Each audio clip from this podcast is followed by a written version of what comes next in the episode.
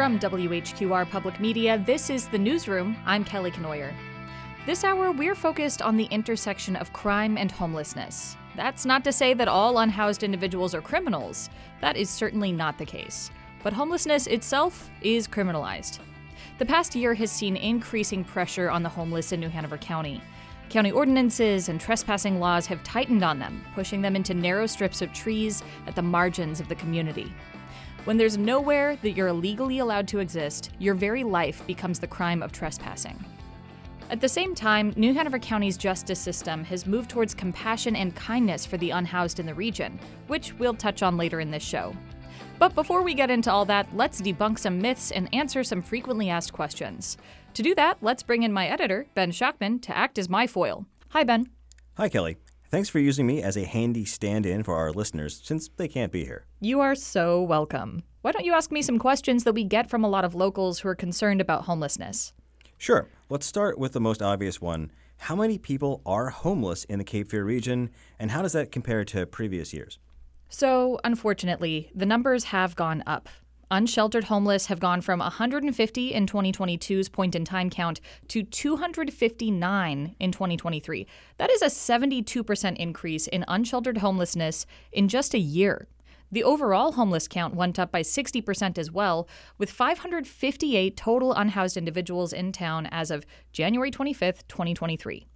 Not exactly a positive trend, and according to the Cape Fear Housing Coalition, the driver is certainly increased housing costs. So, real quick before I move on to my next question, what is the difference between unsheltered homeless and overall homeless? So, unsheltered homeless are people who do not have a place to sleep that night and are sleeping in the streets without any kind of roof over their head. If you are sheltered, it could be that you are in a hotel room. You might be bunked up with a neighbor or a friend or a family member, but it's not your name that's on that lease. You might be staying in an actual homeless shelter or in transitional housing. So there's multiple ways that shelter is defined. I will say most people assume that these point in time counts are an undercount.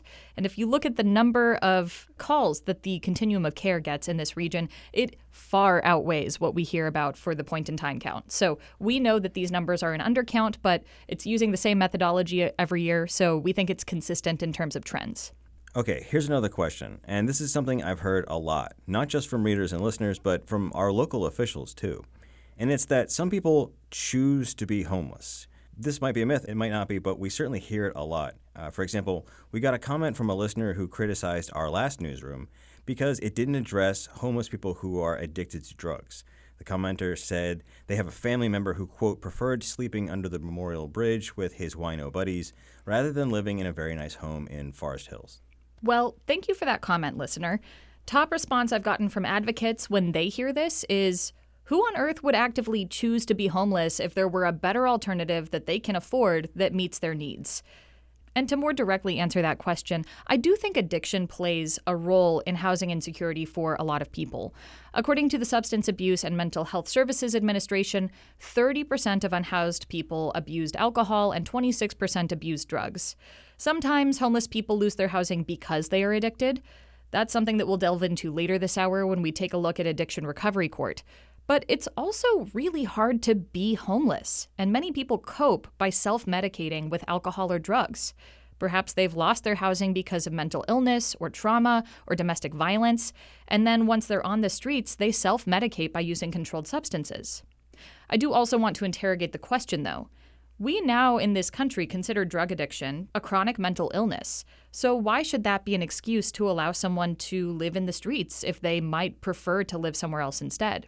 As Liz Carbone at the Cape Fear Housing Coalition likes to say, the number one cause of homelessness isn't addiction, it's not mental health, it's lack of availability of housing that works for the individual in question. And that is reflected in the data. Drugs and mental illness rates don't seem to drive homelessness. It's not that different in different parts of the country. It's the cost of housing.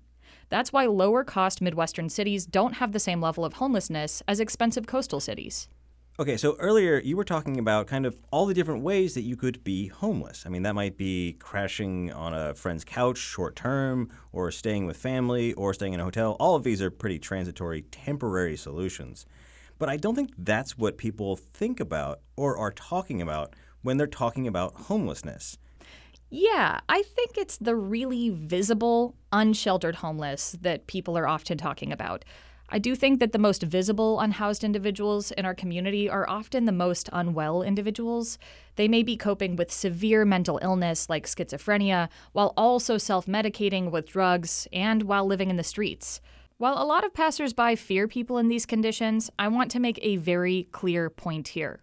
Homeless people are far more likely to be victims of violent crimes than perpetrators. National studies show nearly half of them have experienced violence. As for the criminality of homeless people, many, many of the charges I've seen homeless people face are victimless crimes or nuisance crimes. I'm talking about open container charges, disorderly conduct, trespassing by being on a door stoop or public property after hours, sometimes drug charges, even felonies, but for low level possession. So, being homeless means you're more likely to go to jail for things you wouldn't be caught doing if you had the privacy of your own home. And on the flip side of that, getting charged with a crime and spending time in jail can make you a lot more likely to end up being homeless. So it goes both ways. That is true, at least in my anecdotal experience. I've seen people who were employed and housed lose everything after a quick dip in jail. And sometimes people treat that like it's not a big deal or it might even course correct someone. But I've watched the impacts and sort of the domino effect that it has on people. I'll never forget back in the early 2000s when I first moved here to Wilmington. I was working in a restaurant downtown, and one of my coworkers got a charge. It was on a Friday, so he spent a couple of days in jail over the weekend waiting for his first appearance.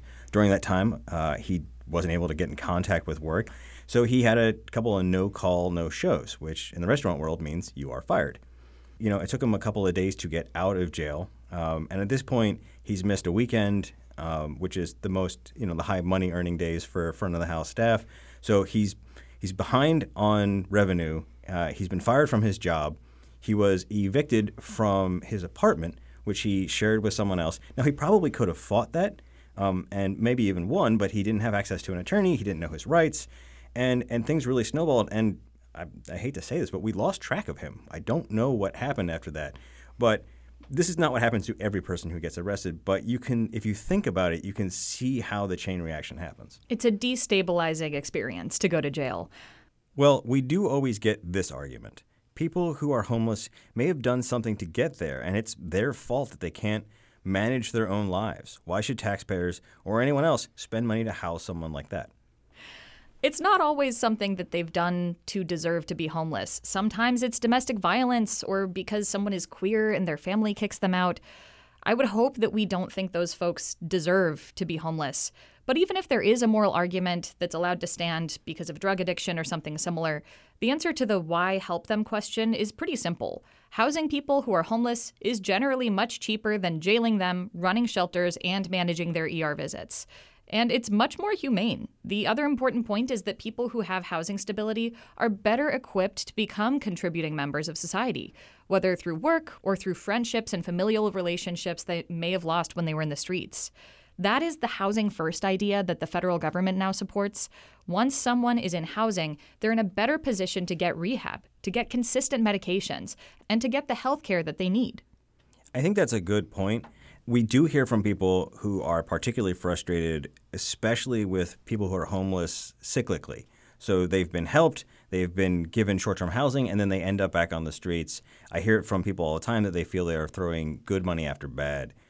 But at the same time, you know, these are still human beings.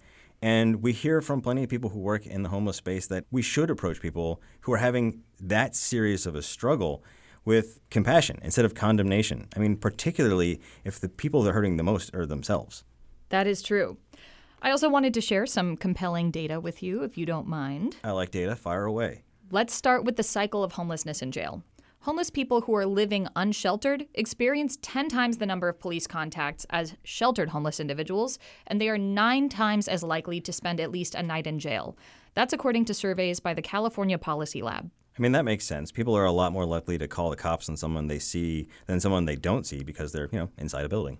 Anecdotally, it's true as well. I went to first appearances at the New Hanover County Courthouse for several weeks late last year, and on Mondays, I would consistently see numerous people who'd been pulled in over the weekend and couldn't afford to post bail. Their addresses were set at 811 Martin Street. That's the address for Good Shepherd Center. But often, Good Shepherd Center hadn't even heard of these people. So it seemed like the police were just listing them there because they didn't have any other address? Yeah. I also saw several people show up on video call from the jail on a Monday morning with charges like misdemeanor larceny for stealing $7 worth of food at a convenience store or for trespassing. They would often refuse a public attorney, and the judge presiding would let them out of jail on a guilty plea, sentenced to time served. I saw that happen a dozen times over a few weeks. I've certainly seen the same thing at first appearance hearings, and it's just a lot of cycling in and out of jail. Yeah, it is.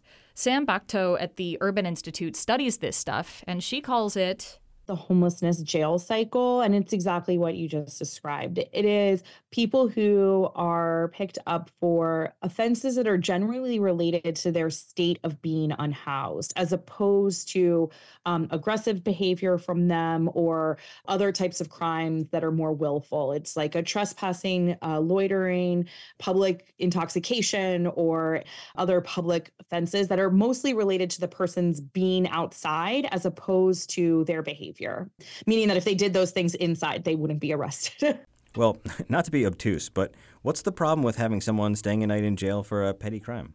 I mean, it is the law. If someone commits a crime, even if that crime is based on their existence, then they can go to jail until they post bond or go to sentencing. But that costs the taxpayers money $100 a day, according to DA Ben David. One um, study from our organization, the Urban Institute, um, data from Denver found that one individual had 24 contacts of, with police in just 90 days, and that cost the city almost $4,000. That's expensive. And it's not even accounting for other costs society pays for, like stays in the emergency room that wouldn't have happened if the person simply had housing. Now, you mentioned before that a homeless person would face consequences for going to jail. Does that go beyond just a criminal record? Yeah, I mean, the jail stay and the misdemeanor are just the beginning for them, just like for your coworker. They might have all their stuff stolen, including their ID, their bed, maybe their phone that can set them back so many steps that they'll lose contact with their social worker, their family, their network, maybe their parole officer if they have one. Yeah, that sounds rough. It really does trap people in a cycle where they can't really get out, particularly if there aren't many options for shelter for them in the county. Criminalizing life on the streets means people are more likely to go to jail, and going to jail for short stints makes it hard to get the stability necessary to get off the streets. But North Carolina has tried to find a more humane approach to the justice system, and Wilmington has tried even harder to bring some kindness to homeless people when they do meet the police. I got to learn about the program recently while taking a ride along with the Getting Home program, which is Wilmington Police Department's response to homelessness. Yeah, it's a really interesting program, and if people want to know more about that, we'll have links on the show page to your previous reporting about it. Yeah. And I just want to say there's a couple ways it can go when the police interact with a homeless individual. Initially, when the program was implemented, it was focused on downtown. That meant officers might come across the same people while they were on patrol. And they still do come to places like the day shelter to say hello and to check in. Some of the individuals who come to the downtown day shelter are actually happy and excited to see these officers. Others are still a little bit wary. That sounds a lot more like outreach and social work than police work. It's definitely both. But the program expanded outside of downtown, and now a lot more of their work is responsive rather than this uh, outreach kind of strategy. When I went along with Sergeant Ron Evans, who's in charge of the program, I hopped in his truck to respond to a call, then follow up on a couple different calls, some of them from more than a week ago. Okay, since you bring it up, I've been wondering about the WPD trucks. Why do the police have pickup trucks instead of cars? The Getting Home program is grant funded, and the grant actually mandated that they have trucks. It's not the only program through WPD that has trucks, but when you see them downtown and they don't have a trailer for towing horses or something like that, it's almost certainly the Getting Home program. Here's Evans talking about it. Say there's somebody that wants to go from one place to another, uh, maybe an appointment or social services or things of that nature, and if they have a bunch of bags or a bike or something like that, um, that you can't necessarily fit in a patrol car. We'll give these guys trucks, and then you can just throw it in the bed of the truck and take them to where they need to go. We met a guy in the woods behind Food Lion who promised Evans he would be moving along once his wife got back. So I asked the sergeant if you do come back, because he, he mentioned he doesn't have a way of moving stuff, Mm-hmm. would you help him pack up and move at that point, or Absolutely, yeah. They have all their belongings, and they they have a place that they want to go, whether it's Coastal Horizons or Link or DSS or something. That, and again, like we were saying before, one of the reasons why he apparently um, between him and his wife have a lot of belongings. So, listen, it, we can give you a ride. We can place your uh, belongings in the in the pickup truck and take you across town and to your wherever you want to go to, to try to get some help. So, yeah, absolutely. yeah. I mean, in this case, it sounds like he's just planning to go camp somewhere else. Would you help him move camp? He may be, I- and that's um, that's a tricky one because we don't necessarily want to condone being on people's private property. If they don't have a place to go, we sort of kind of let them fend for themselves after we make the attempt to find some type of shelter somewhere. He makes his approaches in a really friendly way and offers everyone he meets a card with the contact information for a social worker. They obviously have the option to call or not, if they have a phone at least. All right, so I got to ask how many people take them up on this offer? So, according to the county social worker I interviewed about this, Caitlin Maddox, they've put 300 people in their database, and 100 of them are actively engaged in services. That's really not bad, considering the police document everyone they interact with. One in three is actually probably pretty good. But didn't WPD add an enforcement arm to its Getting Home program? Yes. Over the summer, WPD added two more officers to the unit who are focused on enforcement over outreach. I didn't get to tour with them, but it's my impression that they basically play bad cop to the outreach officer's good cop. If someone who's already been warned to leave a property is still there, for instance, it might be that the enforcement officers are the ones who go back to clear them out more forcefully, and it keeps the friendlier faces a little more separated. I mean, does that actually work? Do folks learn to trust some cops rather than others? Some of them do. They're actually pretty disarming. We went to an abandoned apartment complex and found some folks in tents behind one of the buildings. Here's Sergeant Evans chatting with them. Um, but yeah, I'll just get cleaned up and I'll get out of here, okay? Before we leave, I'm going to get Officer Costello to give you some cards of some of the um, social workers that we work with Okay. um, to see if we can, hey, to see if we can, you know, try to provide some services for you. See what, what you may or may not. Are you working anywhere? Right? Uh, no, I gotta go get my ID. I just got stolen. So, Okay. Yeah. yeah. They, As you can hear, Evans talks with a calm voice, asks engaging and caring questions, offers resources and support. He really seems to care about the people he's interacting with, and he desperately wants more housing to be available in the community to help end homelessness. for some of them, life has just taken a really, really hard left turn. Whether it's divorce, whether it's a death in the family, loss of a job. Um, these are, are human beings, they're citizens. Okay, so engagement and compassion is good, but you did mention an enforcement arm, and I know you've seen plenty of homeless people show up in court. Right. Evans and his outreach team have also certainly arrested people in the past when they're non-compliant, and the enforcement team has as well. But I think a lot of the arrests of unhoused individuals come from police officers who are not part of the team because they respond to a call for service. I, I tell people all the time one of my little go-to phrases is homelessness within itself is not a crime. It's not a crime for someone to be homeless. At the same time, that does not give that population free rein to just wreak havoc on people's property, leave trash, defecate, things of that nature. Um, the chief has given instructions that you know we're to take a zero tolerance approach when it comes to trespassing. I understand, you know, for some of these people, life has taken a hard left turn for them, so they are in the predicament that they're in. Um, it, it's challenging at times because, from a law enforcement perspective, you're going to go out, you're going to deal with outreach, you're going to provide services or help to provide services to those who, who need it or want it. And then on the flip side of that, you know, you have to deal with the enforcement. We're not going to allow folks to, in essence, break the law. Okay, here's another question we get from readers and listeners in a lot. They are arresting people. Yes, they are sometimes arresting people. Even then, though, Evans says he rarely feels like he's being threatened in any real way. I think that's one of the misconceptions that's kind of hard to dispel the idea that homeless people are dangerous or something. But Evans believes his work on the Getting Home team is a lot safer than the jobs of a lot of other officers. He's only had his guard go up a little bit higher in three or four cases in the past year of the program. I think that's a lot less than the average police officer. Um, anecdotally, I would say yes. So tell me a little bit more about this abandoned apartment building that you went to with WPD. That was the eeriest part of the ride along, for sure. It's an apartment complex called Port South Village off Covil Avenue. So we'll get out here and walk the property and see if we come across anybody. It's a series of low brick buildings. All of them have been boarded up since the last time the police cleared it of trespassers. This is a pro- I don't know how long this place has been abandoned. It's been for quite some time since. Some of the boarded up doors have been busted back open, but it's dark inside. Police department, anybody inside? Evans and Costello walk down the dark hallways with flashlights, past graffiti and trash, and a pristine bicycle. Do something. That door's wide open.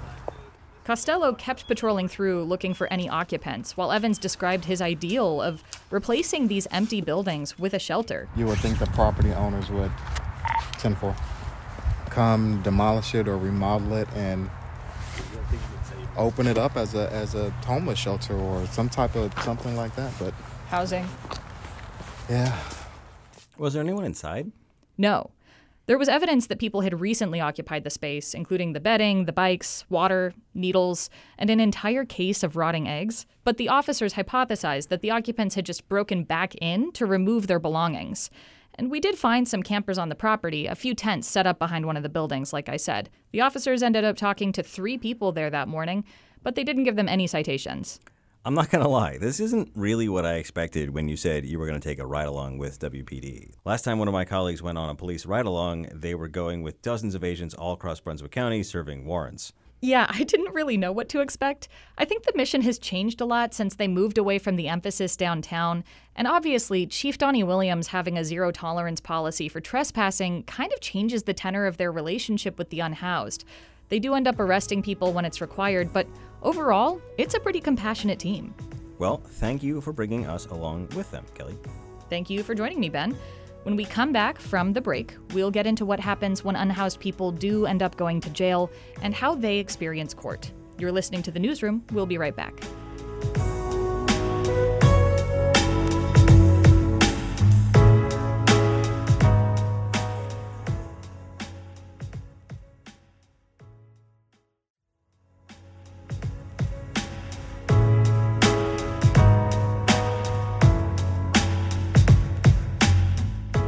Back to the newsroom. I'm Kelly Kenoyer.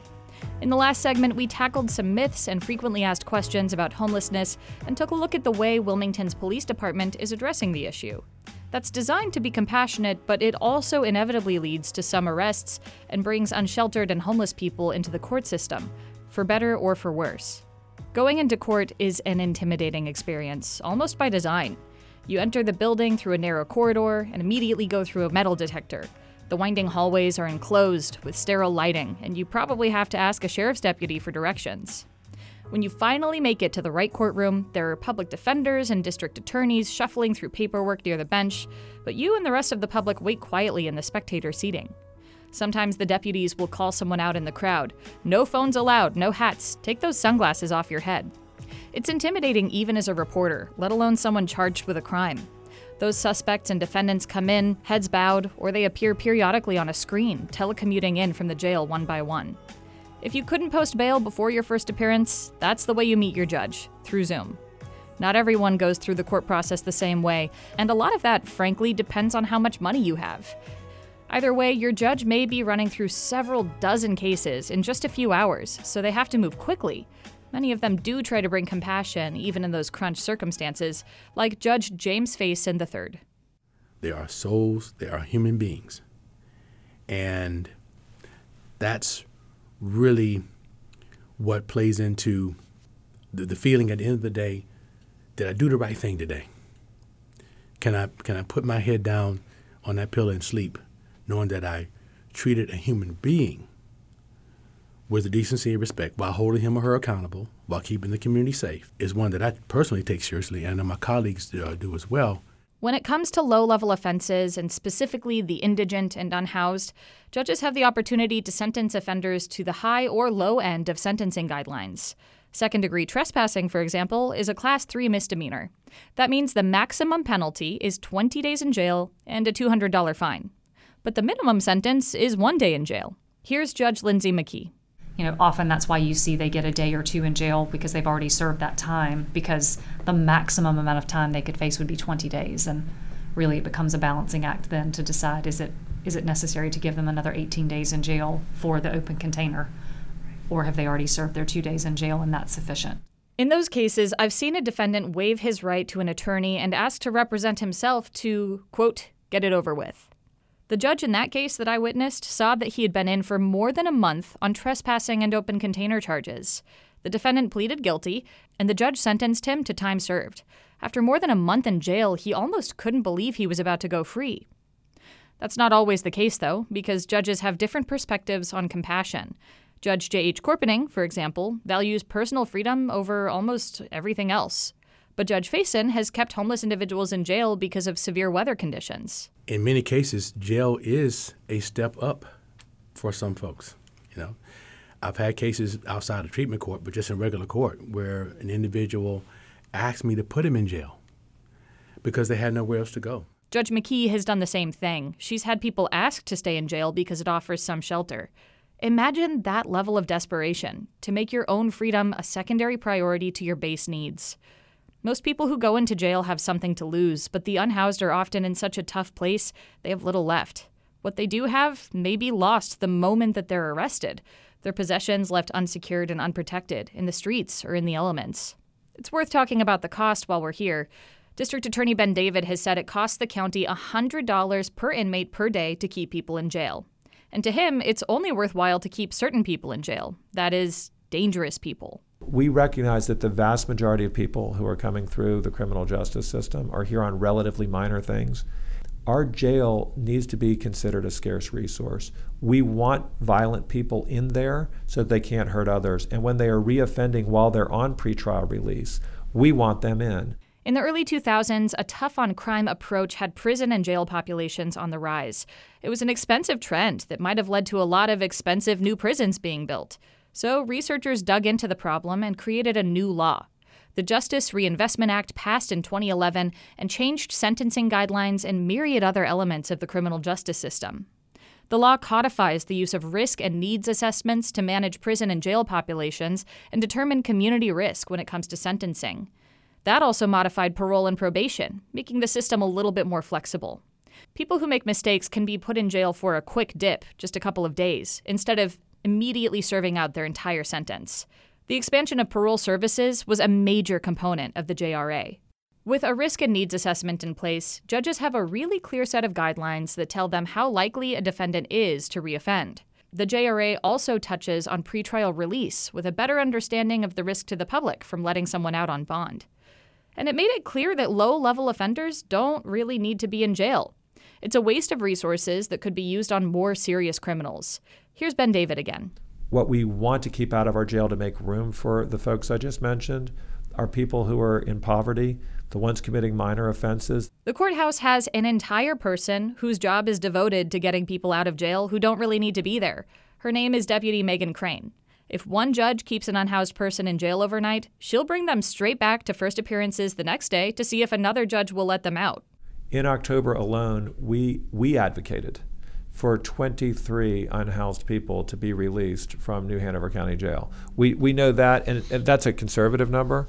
These are people we know by name and who, through their usually their indigent applications for a public defender, uh, self admit to their status of being unhoused. David says releasing nonviolent offenders like that has saved the county $7.9 million since 2017.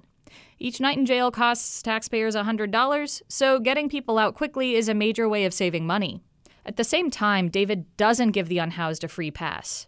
We do not want to be the communities that say, it turns out there's no rules here. Because what ends up happening is it really degrades the quality of life. He wants to see the court system navigate people in dire situations into better ones, but he does acknowledge the harm that incarceration can inflict on defendants. If you're putting a nonviolent person into custody, it actually makes them more violent.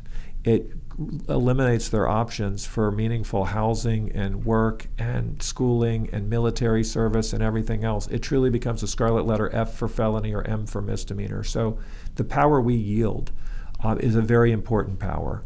Um, we create a permanent underclass in this country when we brand people that way who are nonviolent. That's something we've heard from other sources too, like social worker Caitlin Maddox, who works on the Getting Home program. I can't speak to each person's experience, but I do know that we see, you know, progress can be lost during those times. Um, I've never been to jail, but I imagine it's a pretty traumatizing experience. Um, and I think that disruption in plans and goals and resetting, because, yeah, if my stuff got stolen or, you know, I lost relationships during that time because my friends got moved on and now I don't know where they are and things like that. So it is naturally destabilizing. I think that it's going to naturally upset where they were in progress in the path. Conversely, I think that there are some benefits to having a roof over your head and knowing that you're getting meals for those couple of days. Maybe not the best possible roof if you're unhoused, but it's something. And Ben David thinks there are sometimes other, happier prospects on the other side of a stint in jail. Getting connected to a parole officer is supposed to help an offender straighten out and deal with that accountability. Getting justice involved can be the very best thing that happened to many of the people you're talking about now because now we're going to get the resources that they truly need. And so I, I, think if, if you do it right, it's, it can be a, a good thing uh, in someone's life. Um, they might not know it yet. They might not think that at the police encounter. Um, but it, it, talk to the people in our treatment courts and ask them. Um, don't don't take my word for it. Ask the people who are going through that whether that was a good thing. Treatment court. That's a special program within the overall court system aimed at helping people who are addicted to drugs or alcohol get clean and get their lives together. Alongside Empowerment Court, which focuses on mental health, and Veterans Court, Treatment Court is an innovative style of jurisprudence that aims to rehabilitate people into a better lifestyle and a more successful life. When we come back, we'll dig into these courtrooms, the judges who administer them, and really look at who these deferment options are for. You're listening to The Newsroom. I'm Kelly Kenoyer. Stay with us.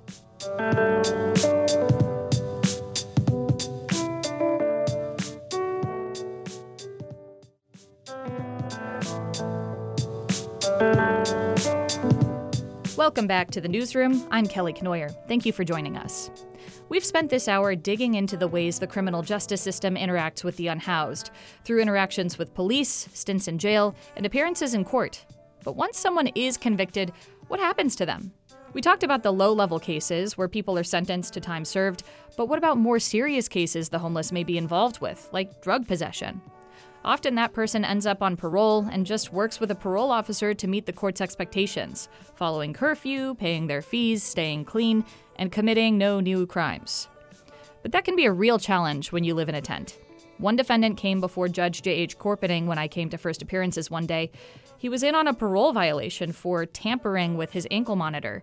It turns out the thing had died because he lived in a tent and had no way to charge it. If you're sleeping in a tent, where are you going to plug it in to charge it?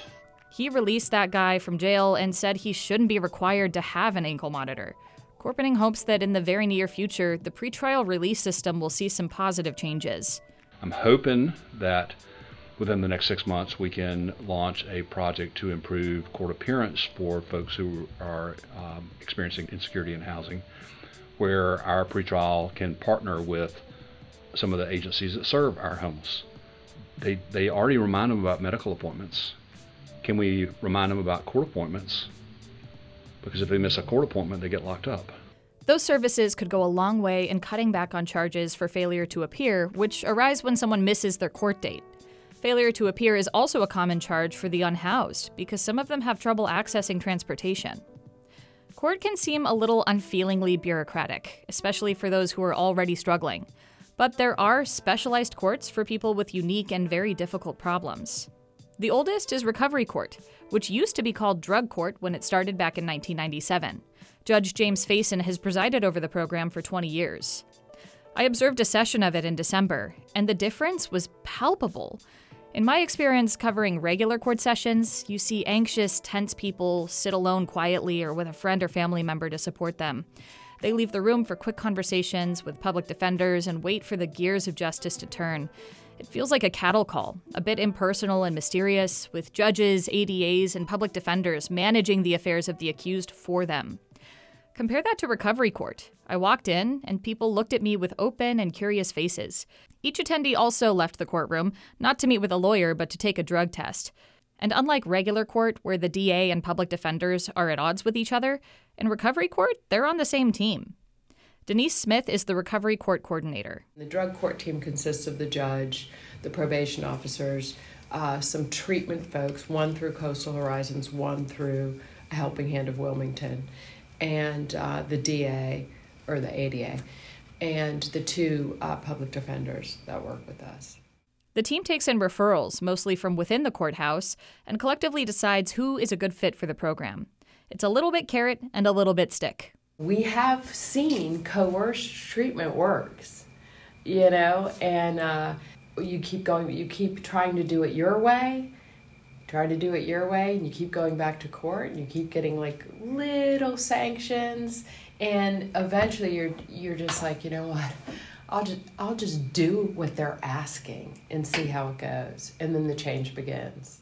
Those little sanctions vary a lot. Writing an essay about taking accountability for your actions, filling out worksheets, doing community service, or even doing a quick dip in jail. The carrot is praise and support from the court staff, more freedom and later curfews for success, and gift cards to local businesses or fast food restaurants. But it's so much more than petty little rewards. It's really about the relationships and building hope and dreams for people who've been shattered by addiction Smith says Judge Faison is uniquely adept at it. He's so good. Um, he's the, I feel like, the perfect judge for it um, because he's spiritual and he's kind and he, for a judge, is non judgmental. It's, it's amazing. We, as a team, have talked about it so many times that we learn, like, sometimes I feel like he's talking to me. Right now, there are just over 50 participants in recovery court all at different points in their process. Every other Friday, each of the attendees gets their time before the judge, and it's an open and honest conversation lasting up to 15 minutes. Those who are further along in the program get special privileges. They can attend remotely, and they go before any of the other newer participants, and they get to log off right afterwards. For newer participants or those who haven't progressed quite as far, it's a requirement to stay for the entire session and listen to each participant's meeting with the judge. If they've tested positive for a drug screening, the judge sees if they're willing to be honest about it and commends them if they are. Sometimes the attendee is slipping. They fail a drug screen or they miss curfew. Faison gives them some consequence for their failure and talks seriously with them about making better choices in the future. But if they've stayed on track, he cheers them on, giving them almost parental approval and pushing them to achieve their goals. That's the exciting part. And that's the part, again, that is, is refueling and re energizing uh, that's the cheerleader part. That's the coach part. You know, where you're able to help them identify their own strengths that they, you know, probably um, they missed because they were so focusing on what's going wrong in their lives that they miss seeing the good that they are doing and how far they have come and the progress that they've made. And this is an opportunity to let's celebrate it. The court staff, Judge Faison, and the parole officers, they all work together to reward good behavior and gently correct people who've fallen off the track. They almost never put people in jail, even for quick dips, because they know very well how much jail time can derail a person's life. But the heart of recovery court is the one on one conversations the judge has with the clients the eye contact, the personalized touch, 10 minutes of discussion about self care or divorce or personal responsibility. And these conversations, when people are doing well, or even if they're struggling but still on track, well, they're transformative. Well, the uh, philosophy behind that is that if the person is feeling good from rewards, then maybe that'll replace the feeling good from drugs. When I attended recovery court, I had the pleasure of witnessing a graduation. It was a gentleman named Raymond, perhaps in his 60s. We're not using his last name to protect his privacy. He had come into recovery court after a DWI. He graduated the steps of the program very fast, in 12 months. And at 18 months, he officially completed the program and got off probation. Raymond radiated happiness, and he got a huge round of applause from the entire room when he stood up for the graduation ceremony. Faison stepped down from the bench to shake his hand and give him a certificate of completion, then asked him to share how he succeeded. Recording isn't allowed during the session, but I don't think Raymond would mind sharing what he told in court. He said he couldn't have done it without his community in the courtroom, without Coastal Horizons, or without his probation officer. Recovery Court has a lot of requirements for its attendees, including cognitive behavior intervention. That class aims to teach participants better decision making skills, not just around choosing to stop abusing drugs, but in making better life choices in general. The program is fantastically successful.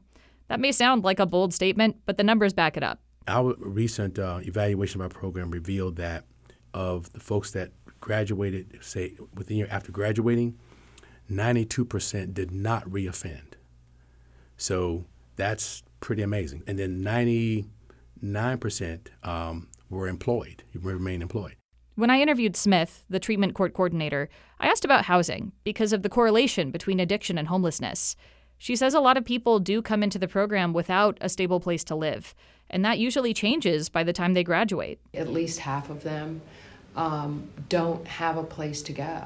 I would say an even higher percentage don't have a safe place to go.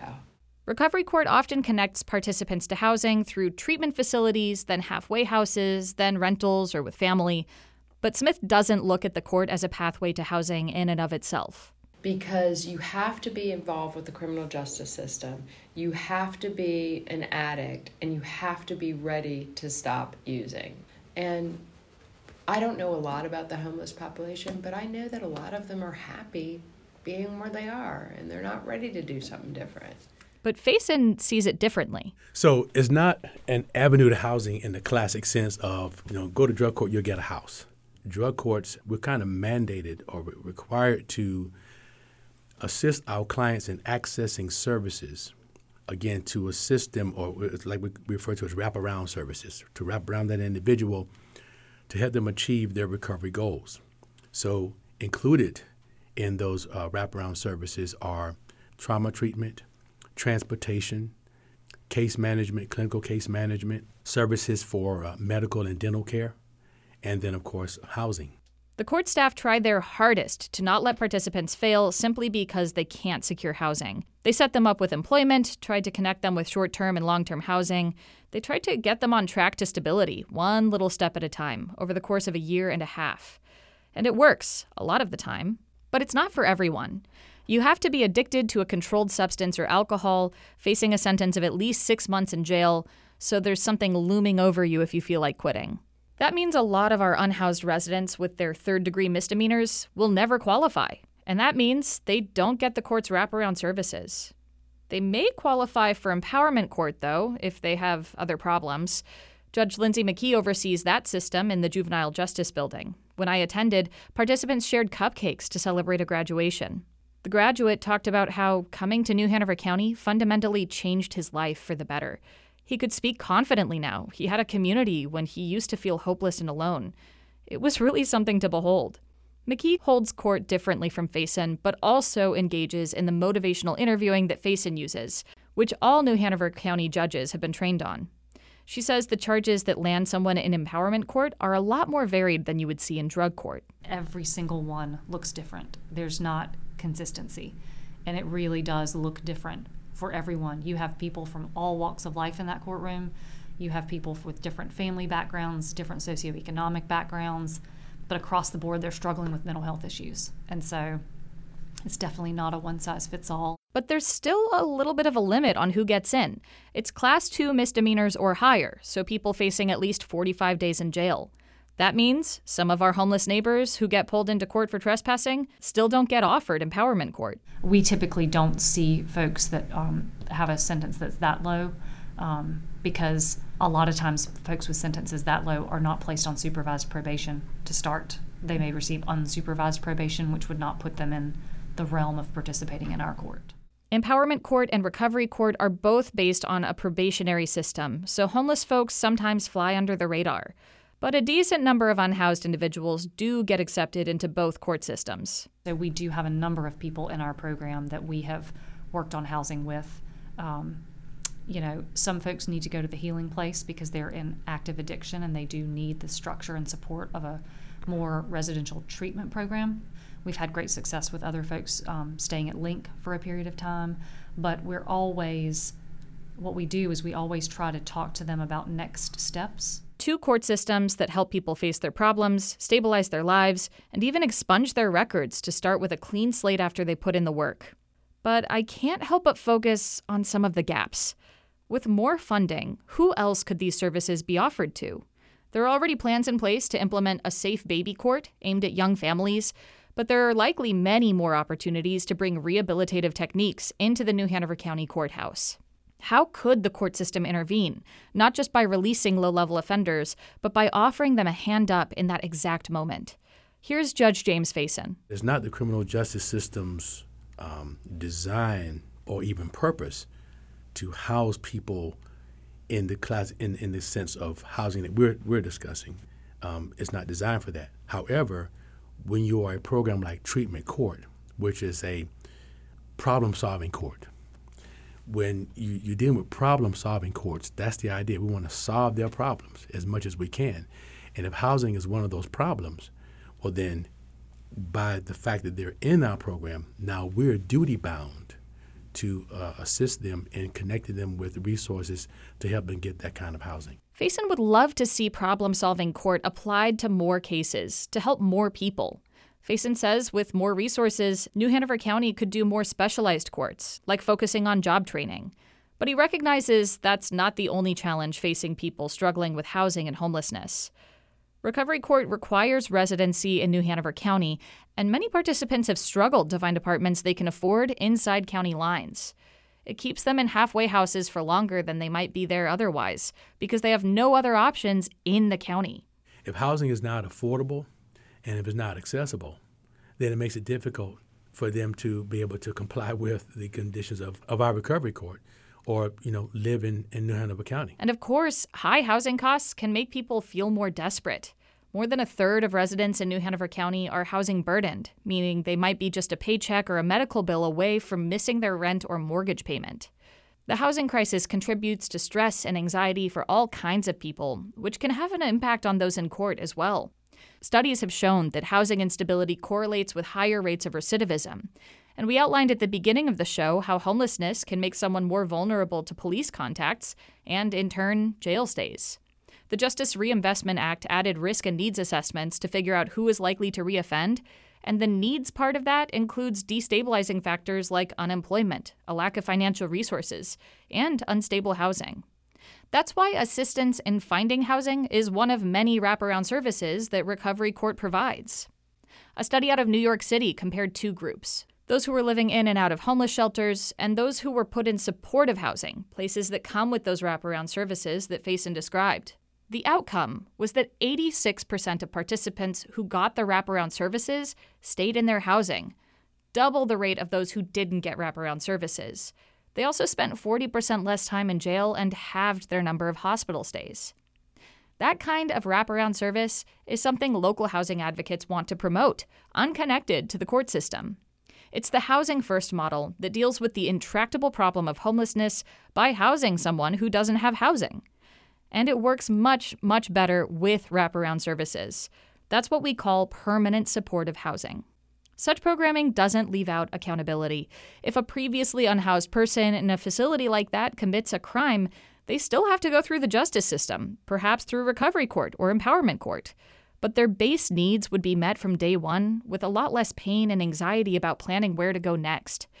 Judge Faison knows that intuitively. How can a person focus on their recovery and work steps and work through the program if they don't know where they're going to lay down their head that night? New Hanover County's justice system has moved toward compassion and kindness for the unhoused in the region, even as county ordinances and trespassing laws have tightened on them. As the homeless are facing these pressures, it seems the police, social services, and the court system are trying to reach out for a hand up. The justice system isn't a machine built for raising up the downtrodden in this way, but it's morphing to try and fulfill those needs, slowly but surely. Empowerment Court is just the most recent addition. It started just over a year ago. And with Safe Baby Court coming up later this year, it's clear that the local courthouse is trying to shift its style of jurisprudence. But in the face of pressure from the public and from elected officials to clean up the streets in this community, some of those interactions will inevitably come with handcuffs. And until the region has sufficient shelter space, supportive housing options, and other resources for the unhoused, it will remain that way. That's all the time we have for this edition of the newsroom. Thank you to all my wonderful guests. I'd also like to thank the numerous other sources I talked to for this report, including many other staff members and attendees of Empowerment and Drug Court, Public Defender Katie Corpening, Liz Carbone from the Cape Fear Housing Coalition, and many, many sources in homeless outreach. Our editor is Ben Schachtman. Our technical team is Ken Campbell and Mark Breedy.